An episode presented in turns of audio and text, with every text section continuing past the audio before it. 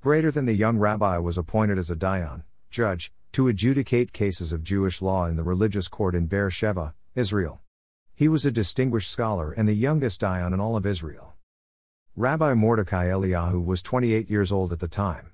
His fame as a Torah scholar and Kabbalist and someone who cared deeply about others preceded his appointment.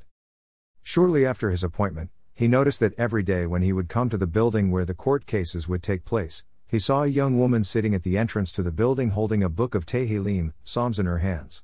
With tears in her eyes, she would read from her Tehillim.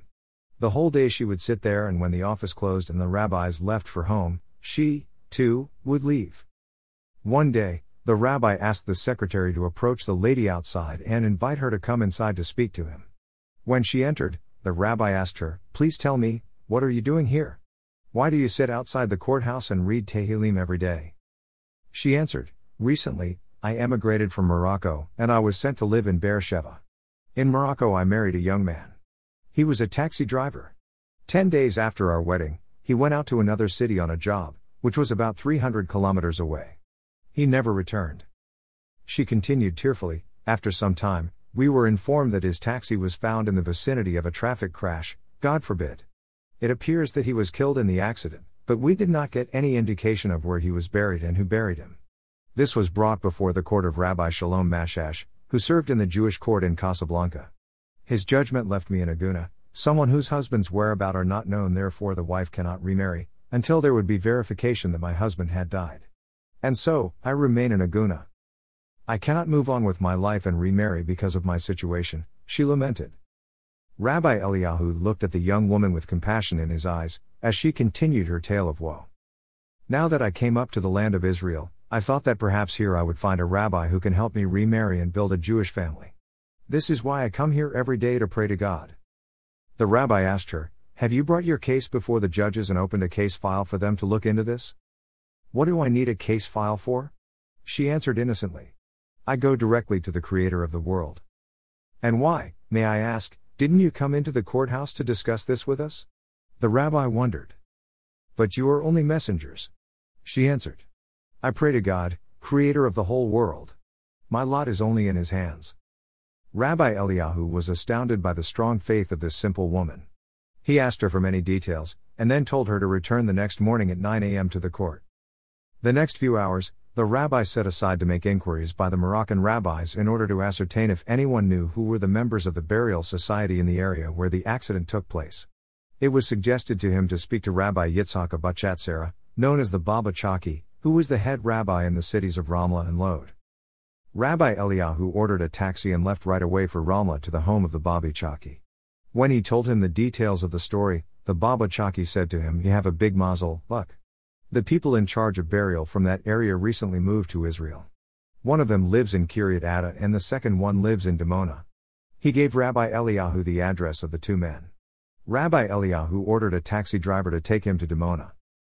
When he came to the home of the man, he saw a sign on the door saying that the man of the house recently passed away and the family would be sitting Shiva here. For a moment, Rabbi Eliyahu thought about returning back to his city. However, since it was time to pray the Minha, afternoon service, and he needed to daven, he decided that he would go inside. He thought to himself, perhaps from heaven he was brought to this home, to share some words of Torah for the elevation of the soul of the departed. After Minha, Rabbi Eliyahu began to speak words of Torah and comfort for the family. The family members were very impressed by the young Dayan and inquired what brought him to their home. He told them the story of the Aguna from Morocco and his efforts to try to help her. When he mentioned the story of her husband who drove a taxi in the place of the accident, one of the men in the room, an elder person, dressed in traditional Moroccan garb, stood up and said, I buried the taxi driver together with my friend who just passed away. We both together buried this Jew. Rabbi Eliyahu understood that surely this was the second man who lived in Kiryat Atta, who had just come to comfort the family of his friend. Rabbi Eliyahu is very moved. To be able to offer respite to an aguna is something which every Dayan is happy about and especially a young Dayan. Immediately, he invited the rabbi of the city, Rabbi Abraham Almalich and together with a third Rav, they set up a rabbinical court of three and formally accepted the testimony of the man. The next day the woman arrived at the courthouse at 9 a.m. Rabbi Eliyahu joyfully told his colleagues, the other day in all that had transpired the day before. He called in the woman and told her that permission is granted for her to remarry. The woman informed him with complete simplicity Do you see? You asked me to open a court case, but I prayed to the Creator of the universe and He already arranged everything. The judges were very excited for the young Dayan who merited to release a young Aguna from her unfortunate status. Rabbi Eliyahu turned to his colleagues and said, This is the power of pure and innocent faith and prayer. Translated from Sichat Hashavua number 1804. Ani Ledodi Vedodi Li, I am to my beloved and my beloved is to me. As we are on the threshold of the final month before Rosh Hashanah, the month of Elul, Rosh Elul is this Sunday and Monday, we increase in prayer, charity, and study of Torah, for a good and blessed year physically and spiritually.